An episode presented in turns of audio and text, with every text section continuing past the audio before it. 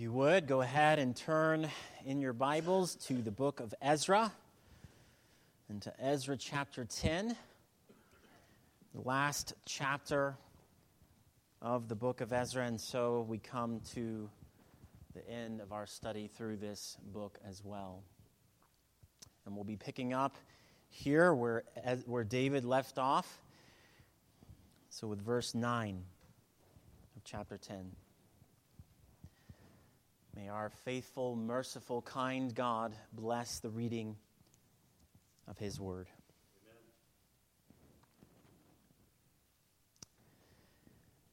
Then all the men of Judah and Benjamin assembled at Jerusalem within the three days. It was the ninth month, on the twelfth day, or twentieth day of the month. And all the people sat in the open square before the house of God, trembling because of this matter and because of the heavy rain. And Ezra the priest stood up and said to them, You have broken faith and married foreign women, and so increased the guilt of Israel. Now then, make confession to the Lord, the God of your fathers, and do his will. Separate yourselves from the peoples of the land and from the foreign wives. Then all the assembly answered with a loud voice, It is so.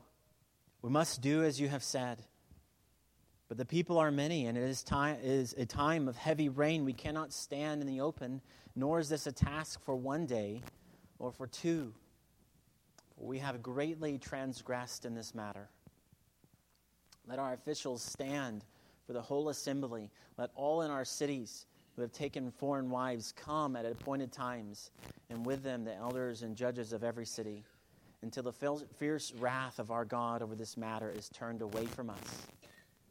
Only Jonathan, the son of Hazael, and Jahaziah, the son of Tikvah, opposed this.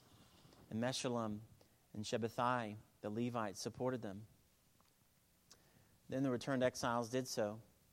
Ezra the priest selected men, heads of fathers' houses, according to their fathers' houses, each of them designated by name on the first day of the tenth month. They sat down to examine the matter. By the first day of the first month, they had come to the end of all the men who had married foreign women. Now, these were found some of the sons of the priests who had married foreign women Messiah, Eleazar, Jerub, Gedaliah, some of the sons of Jeshua, the son of Jozadak, and his brothers. They pledged themselves to put away their wives, and their guilt offering was a ram of the flock for their guilt. Of the sons of Immer, Hanani and Zebadiah, the sons of Harim, Isaiah, Elijah, Shemaiah, Jehiel, Uzziah, or Uzziah. Of the sons of Pashhur, Elioenai, Messiah, Ishmael, Nathanael, Jozabad, Elasah. Of the Levites, Jozabad, Shimei, Kelaiah, that is Kelita, Pethahiah, Judah, and Eleazar. Of the singers, Eliashib. Of the gatekeepers, Shallum, Telem, and Uri. And of Israel, the sons of Parosh, Ramiah, Isaiah, Malchijah, Mijamin, Eleazar, Hashabiah, and Benaiah, of the sons of Elam, Mattaniah, Zechariah, Jehiel, Abdi, Jeremoth, and Elijah, of the sons of Zattu, Elioenai, Eliashib, Mattaniah, Jeremoth, Zabad, and Aziza, of the sons of Bebai, were Jehohanan, Hananiah, Zabbai, and Athlai, the sons of Bani, were Meshullam, Malluch, Adaiah, Jashub, Sheal, and Jeremoth, of the sons of Pahath Moab, Adna, Chelal, Benaiah, Messiah, Mattaniah, Bezel, Bezalel, Binnui, and Manasseh, of the sons of Harim, Eleazar, Isshijah, Mechelijah, Shemaiah, Shimeon, Benjamin, Malluch, and Shemariah. Of the sons of Hashum, Mattaniah, Mattattah, Zabad, Zabad, Eliphelet, Jeremiah, Manasseh, and Shimei. Of the sons of Bani, Maadai, Amram, Uel, Benaiah, Bedeiah, Giluhai, Benaiah, Meremoth, Eliashib, Mattaniah,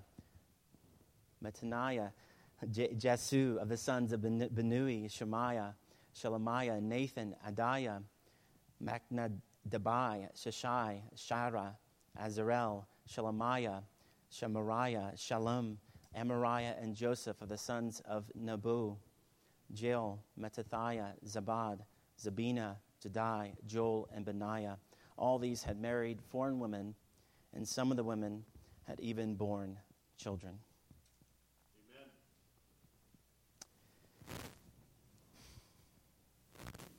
In life, there are times when you can't do anything but just sit there and weep.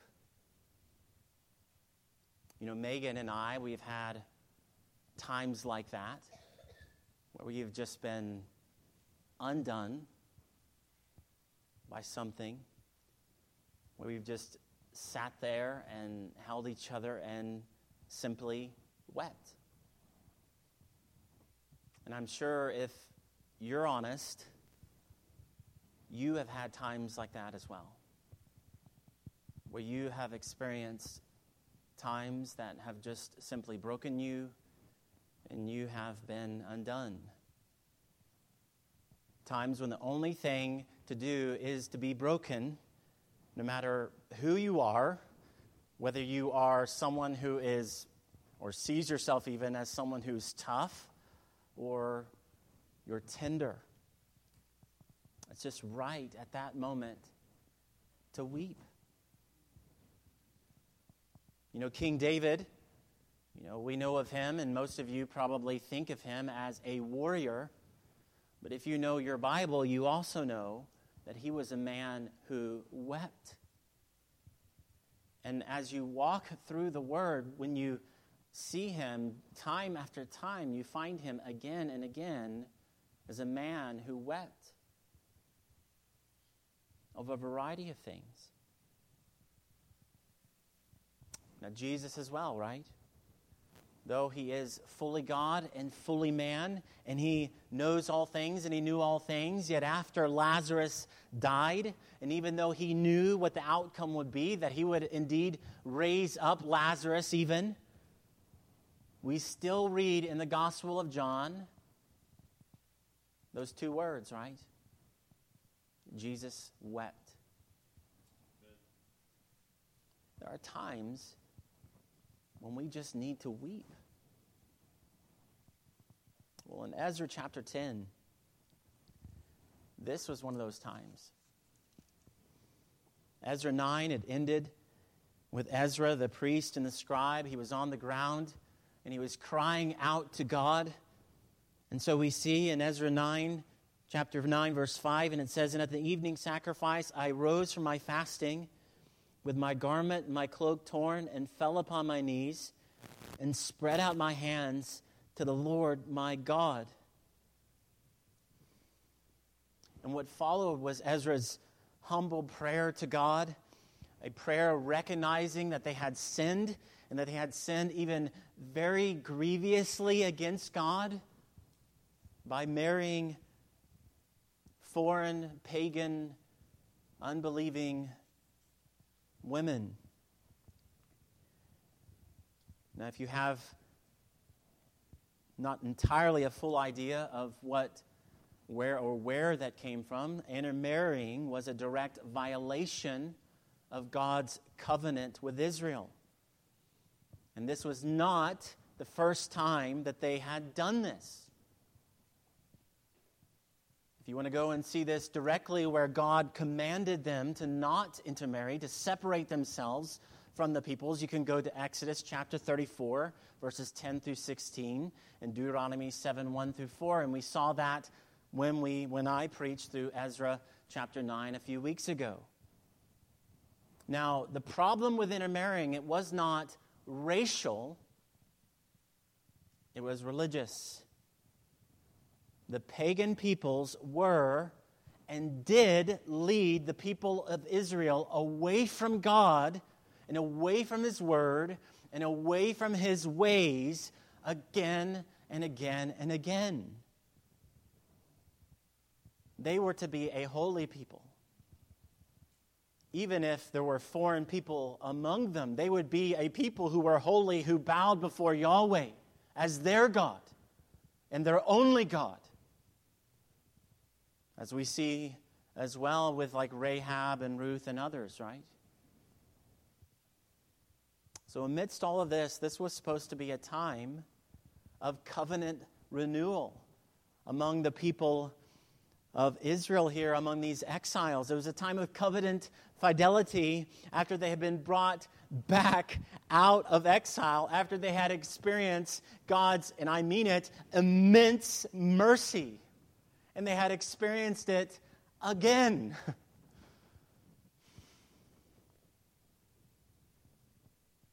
And so this time was supposed to be different. This time they were supposed to be different. But they weren't. And so it is, we see Ezra's prayer. In chapter 9, verse 15, it ended this way O Lord, the God of Israel, you are just, for we are left a remnant that has escaped as it is today.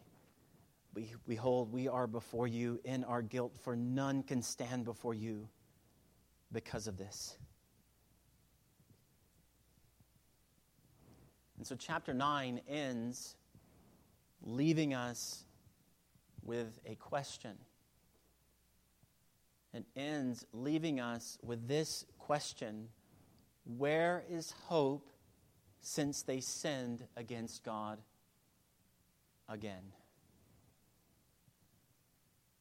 And so it is that chapter 10 begins here with Ezra really overcome.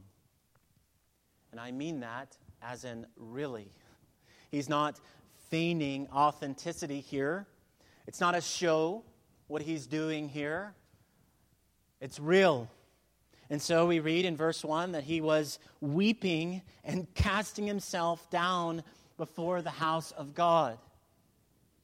And while he is doing that, while he is broken and he is weeping he makes his prayer, so while Ezra was praying, we see the people noticed.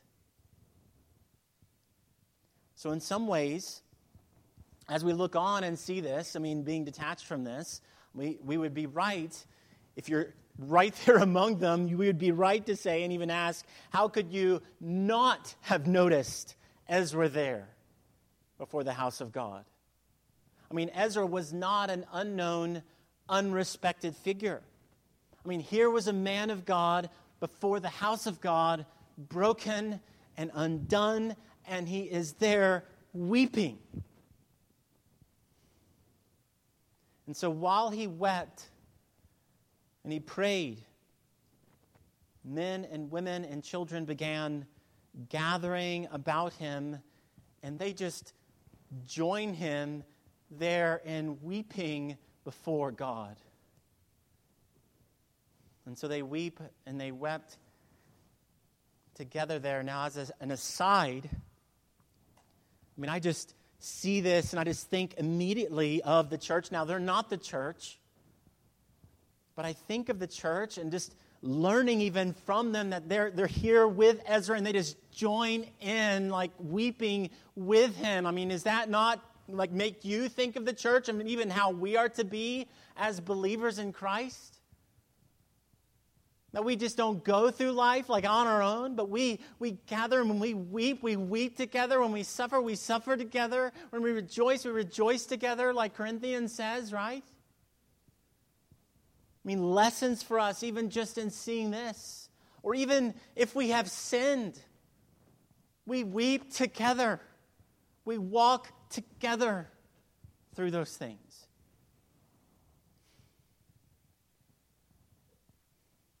But besides that, though, we see that there are times to weep. And this was most certainly one of them. Now, after he prays and he weeps, one of the officials, Shechaniah, he talks to Ezra. And he admits it plainly they have not walked according to God's word. They have broken faith, they have broken God's covenant. Yet it's here that we find something of an answer to Ezra's concern to the question where we left off with, or we were left off with from chapter 9. The question I mentioned a moment ago. You know, where is hope now? And almost as a direct answer to that, Shechaniah, he says in verse 2 But even now, there is hope for Israel in spite of this. Now, we're right to ask, well, Shechaniah, I mean, why is there hope? And the answer is because of God. A banking on God and His steadfast mercy and His continual, persistent, undeserved love. And we see all this, and we see this in all He says and all that He urges here. Their hope is not in them, and it's not in their repentance. It's in God, and it's in His mercy. That's why they have hope here. The hope is in not in their repentance in and of itself. The hope is in a God who is merciful. And so he urges, Shechaniah urges, that they make an oath. And that's just what they do. And their oath would be drastic, it would be all out, and it would be sweeping. A radical sin called for a radical response. They must put away their pagan wives and their children also. What they had done was to be undone.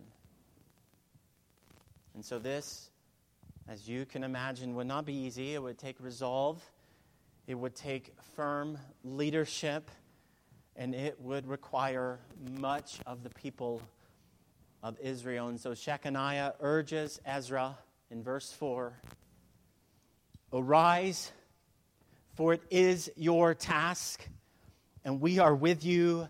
Be strong and do it. And what does Ezra do? How does he respond? As a man of God living under the Word of God, a man who is a godly leader and desires to serve the living God, he arises and he does it. And yet, maybe somewhat unexpectedly, we read on here in verse 6. After he does that and they do that, and we see Ezra is still struggling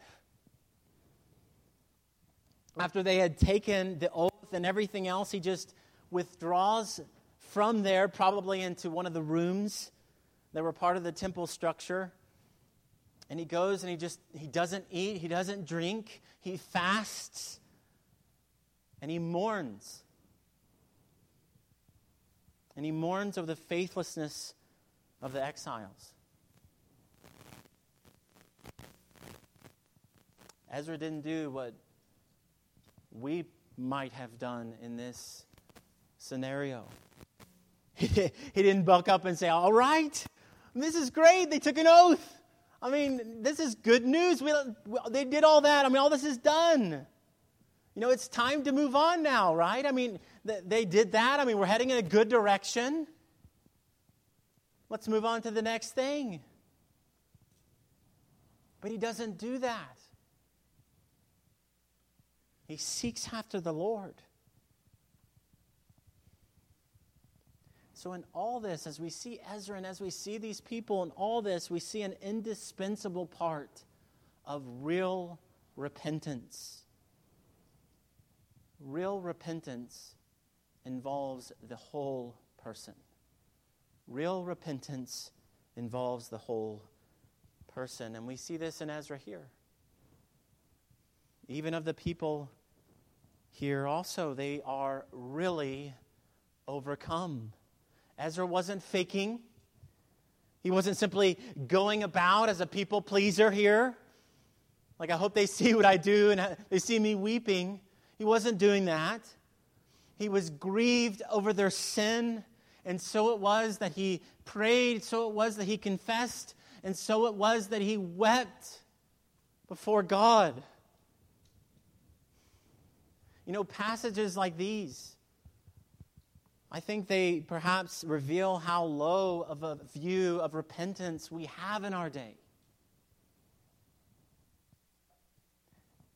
Yes, we're not to go around and go on feigning repentance, you know, making a show of it. So that when there's an altar call here, you just come down, and I hope people see that I'm really contrite and I'm weeping here at the altar. You're right, we're not to do that.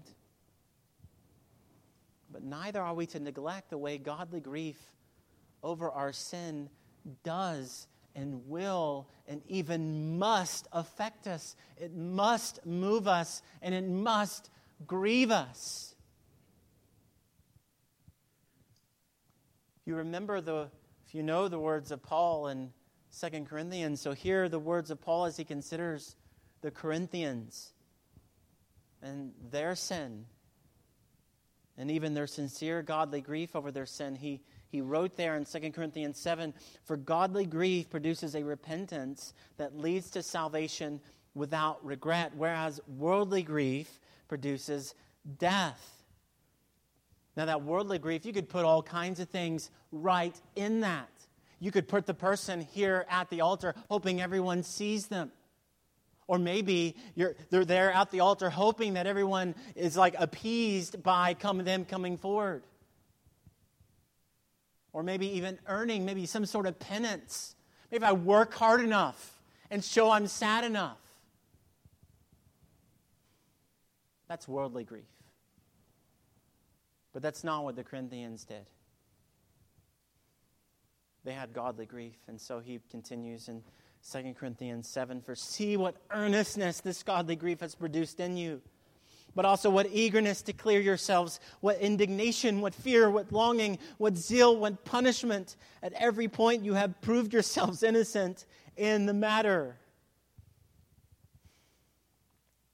And so, godly grief, even the godly grief we see of Ezra here, is right.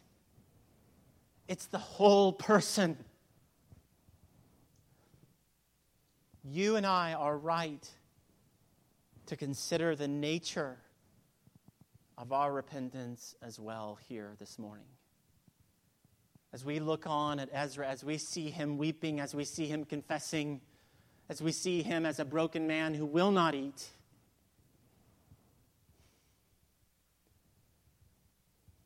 our repentance is not to be a mangled, half sort of repentance, but it's to be the whole person, the whole self before God in repentance. Now, as you hear all that, it may not look exactly like Ezra here, though, right? It may not look like weeping and falling down and mourning. But it ought always be the whole person. A grieving over your sin before God. Is that the way that you repent? Is that the way that you understand repentance? I mean, this kind of repentance is the kind of repentance that we see in Psalm 51. The sacrifices of God are a broken spirit, a broken and contrite heart, O God, you will not despise.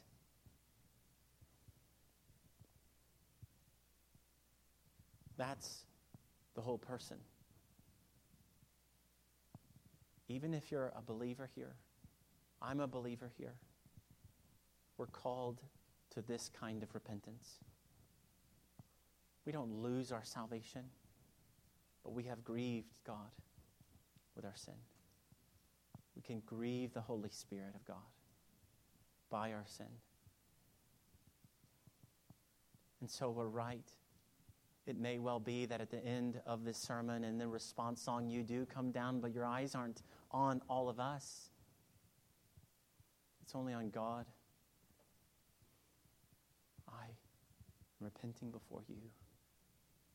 Or if you're there in the pew, repenting before Him with the whole person, the whole man, the whole woman.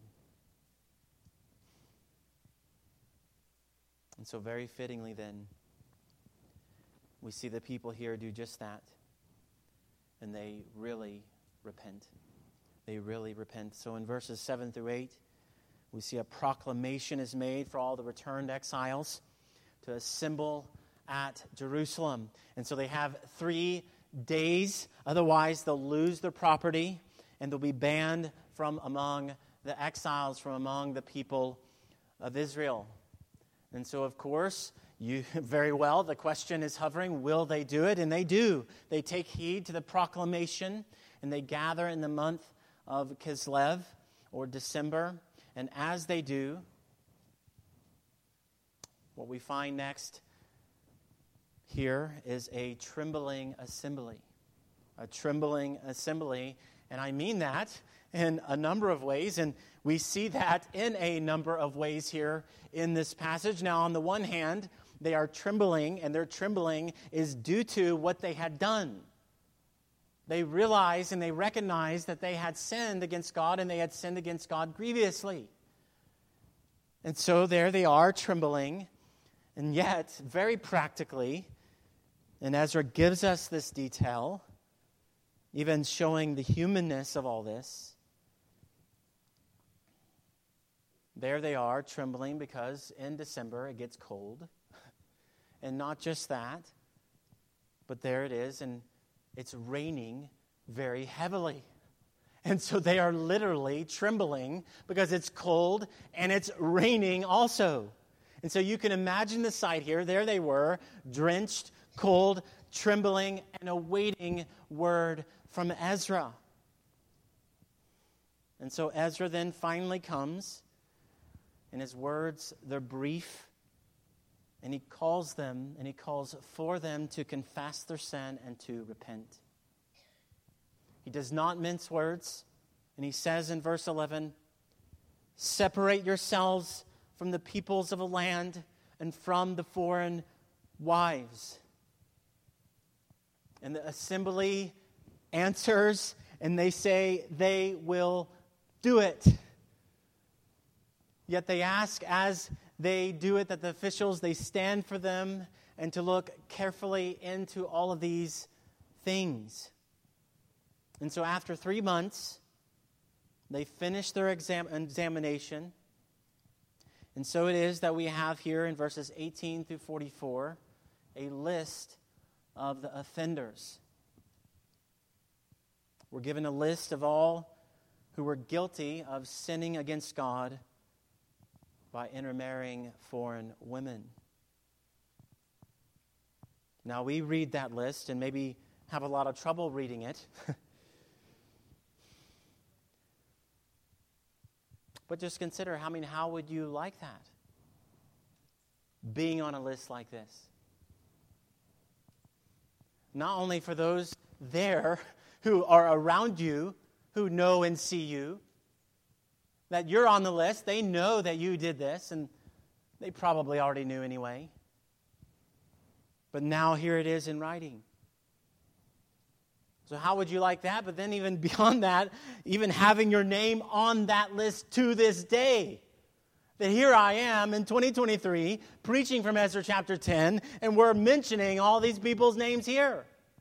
They made the list. You heard that they had sinned, and you have their name, that they specifically had sinned against God.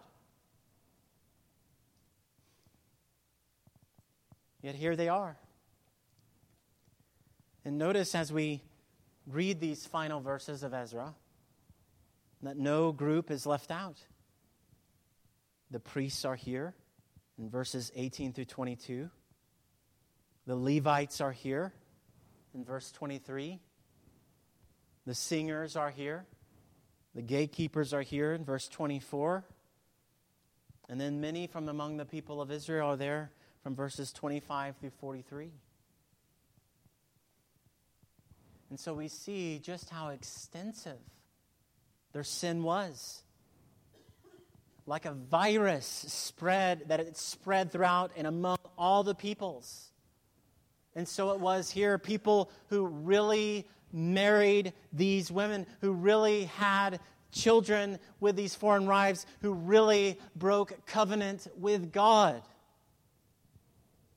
Real people really living, really breathing, just like you and me. And the consequences of their sin, it would go that deep as well into their life and into their families and into their homes and into the community. And as we read all this, we look on and we see all these things, and we look on and just say, This is all just very sad. And it is. We're not taken into the households of these families and of all these people. But you can imagine the grief, the heartache of separating from these foreign wives, of separating from these children. Yet, as we see that, and even as we think of that, in all this, we're not to go on here and look on at these verses and these things and say, well, this is outrageous. That they would, that God would say they would separate themselves from their wives and children. This is outrageous. Now, maybe you are looking on at these things and maybe you're thinking that way. Now, I will certainly say that the world looks on and would think of it this way. But rather than seeing it that way, we are better to see and to say it like this. All of this is so broken. They would go and sin against God again.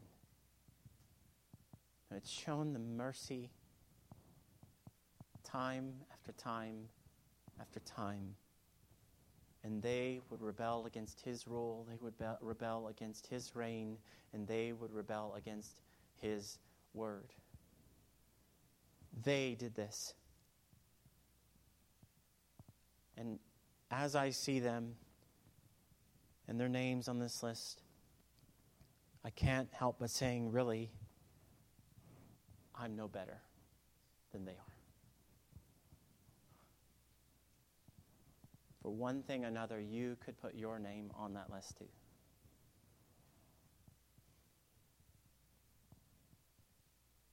I think that is the tone that we need to have in looking at these things. The responsibility of their sin and its consequences where does all that fall? It falls at their feet. Not God, theirs. They brought this on themselves. They did this. And so, also, as much as you might not like to hear it this morning, so also when we sin. When you sin and when I sin. So, as we come to the end of this book, we see where hope is found. It's found in God, not in us. It's not in our hands, and it's nothing that our hands might bring. Our hands and our ways so quickly distort, so quickly twist, so twi- quickly mangle, and so quickly mess things up. Time after time after time. How many of you have families that are perfect? no, you know you don't.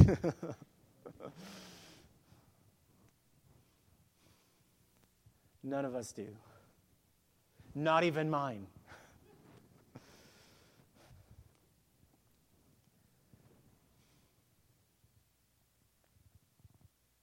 Hope is only found in God and Christ, not us. Nothing in my hands I bring, simply to the cross I cling. And so we see here what real repentance looks like.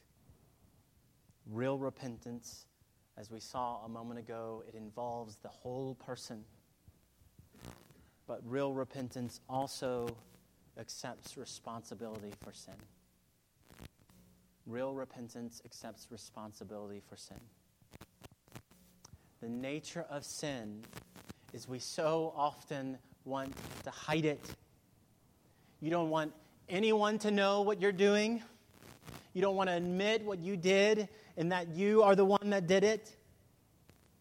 Yet, as we see here, real repentance addresses sin honestly. It admits wrong. This means you accept the consequences of your sin. Now, we would all like to think that our sin really, you know, it's not all that bad to act like nothing really happened after all. It's really not that big of a deal. But real life, friends, does not work that way. You see, people get hurt, trust is lost.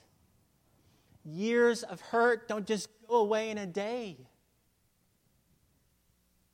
This means, brothers, sisters, friends, we must confess our sin. We must own up to it. We must say, I did it. I'm responsible, responsible for it. And the responsibility and the consequences for it fall at my feet.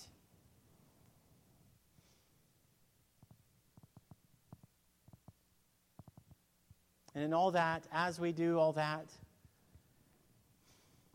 none of that hope is looking to us, just as we see here. Their hope is not looking to themselves, but our hope is Christ.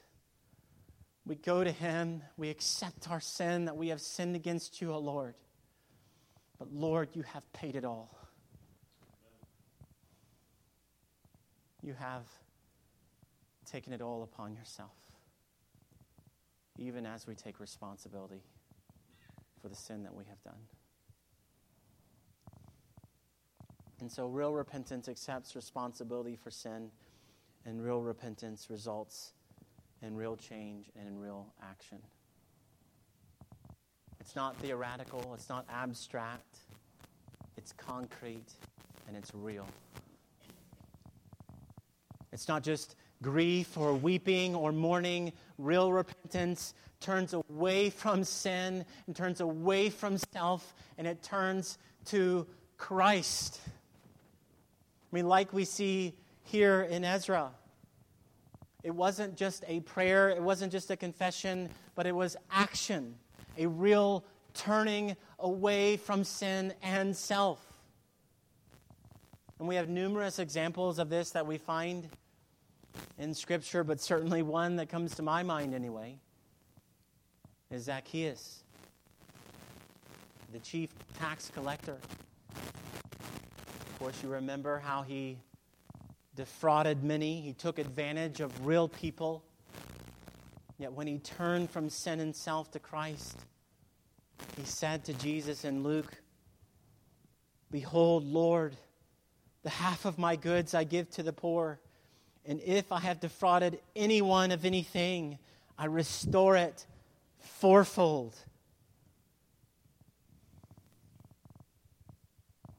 Well, that's what we're to do as well.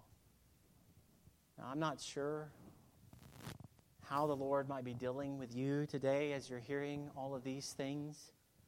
But like Zacchaeus, like the people of Israel, it does mean you need to act. It might be drastic. You might need to break off a relationship. You might need to close your social media account. You might need to quit a job. It might mean, might mean saying no to a lot of things to prioritize the main things. But now, even here, though, at this moment, also see the path forward is Christ centered. It's faith in Him. It's taking all of that to Christ and asking Him again, Lord, make me new. And maybe that's what you need to do this morning.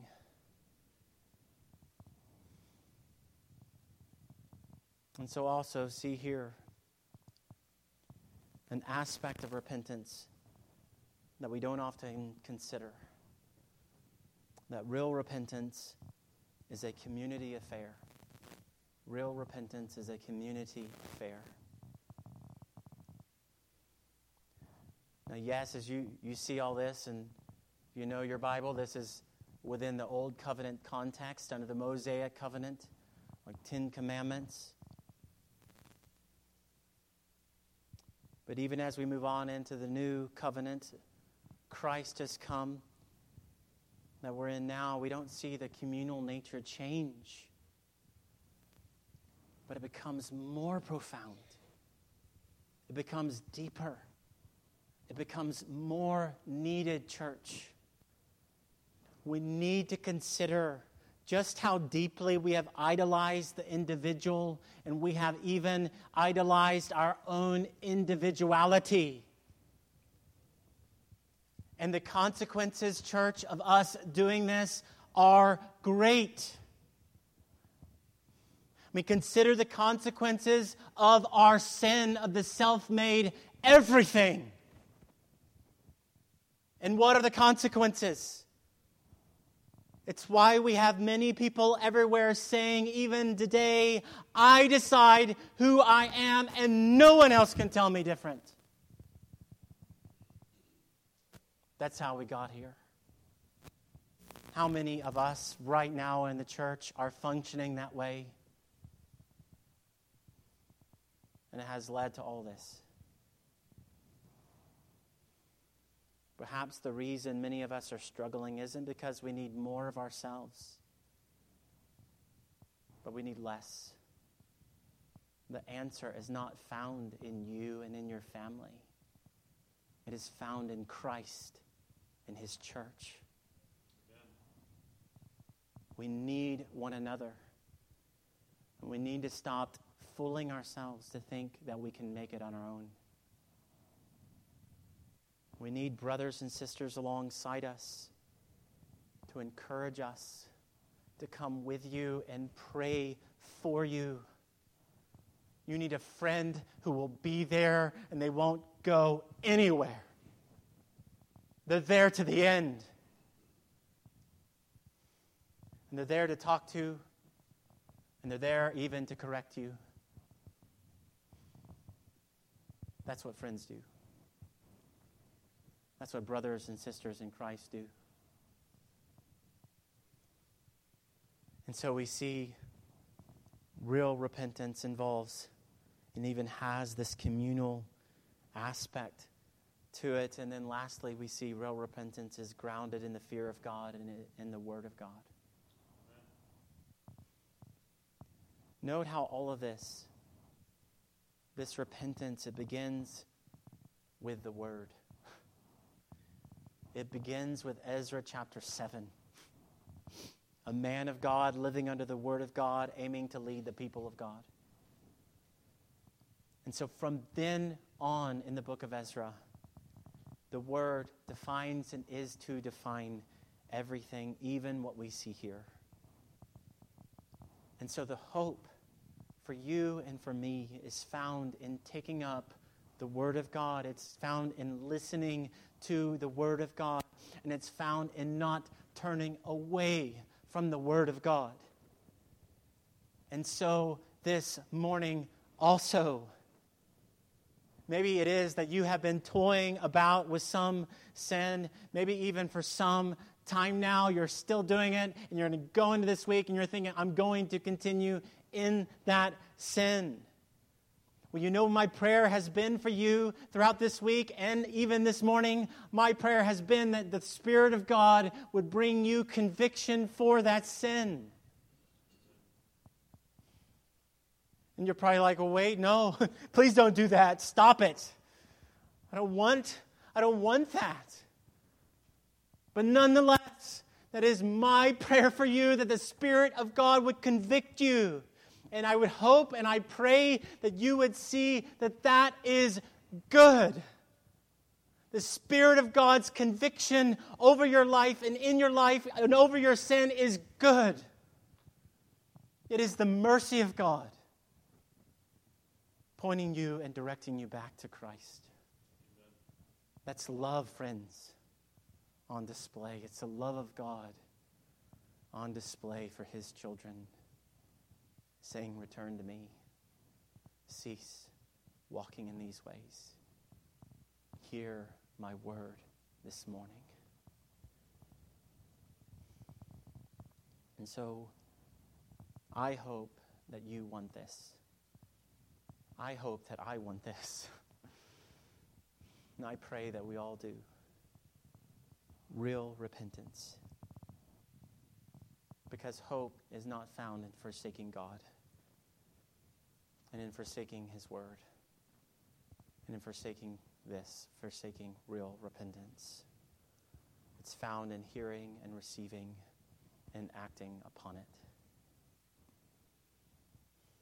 And so may you, may all of us here this morning, may we not be content with a empty repentance, with a mere show.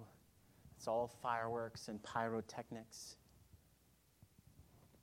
but nothing more. And it may be that you just need to see this morning that's how you came to Christ. That even now, you're realizing that I never came to Christ. It was just a big show. When I got baptized, that's all it was. It was a show. People saw me get wet on that Sunday, but nothing more. That's part of my testimony. My brother had got baptized at a church and on the way home driving home from church i'm sitting there next to him and we used to fight a lot and so i like i'm gonna i'm gonna hit him on the shoulder. So i hit him on the shoulder and he didn't hit me back. Now that was a big thing. And so i said well i need to get baptized too then and so i did and I almost got fooled for the rest of my life thinking I knew Jesus, and I didn't. I had no idea who God is, who Jesus is, and what he had done. No one told me at that church. Well, maybe that's you this morning. You just feigned repentance. Well, I want to encourage you don't look at us, don't look at your family. Look at God. You need to deal with God this morning. Do you know Him? Do you know Christ? And have you put your faith in Him? Not in penance, not in the church, not in the people around you, but in Christ. So may not may it not be empty repentance but real repentance, which may well mean that we need to do that. We need to weep. And you need to weep, and we need to weep as a church. If we do, let's do it. Let's not play around with these things. Stop playing around with repentance. Stop playing around with Christianity. This is no game. Christ lives? Or are you living for him? Do you know him? So, as we end this morning, having seen Ezra really overcome, having seen the people really repent, now may we, may you, may we also really consider the nature of our repentance, the nature of your repentance. Let's pray. Father, thank you for this book.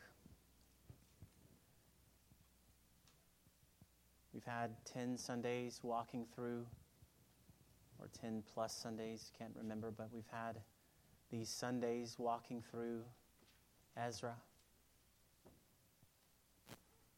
Thank you for this mercy of being able to walk and study this book. Thank you of your mercy in giving us Ezra chapter 10. And our call this morning to examine our own lives. to examine our own hearts, our own thoughts, and to see whether there's sin in our life. And I know, Lord, every time I pray and I ask you to show me sin, you do. you show me again and again sin in my life. And so I pray, and we pray this morning that we would make that our prayer and ask, Lord, is there any sin in my life that I might be blind to, that I don't see, or any sin even in our, our life, in, our, in this church, that we as a church need to repent of? We as a people need to repent of. And if so, may we really be overcome and may we really repent this Sunday with all of ourself, with real action. Will you help us, Father? Help us to do it together.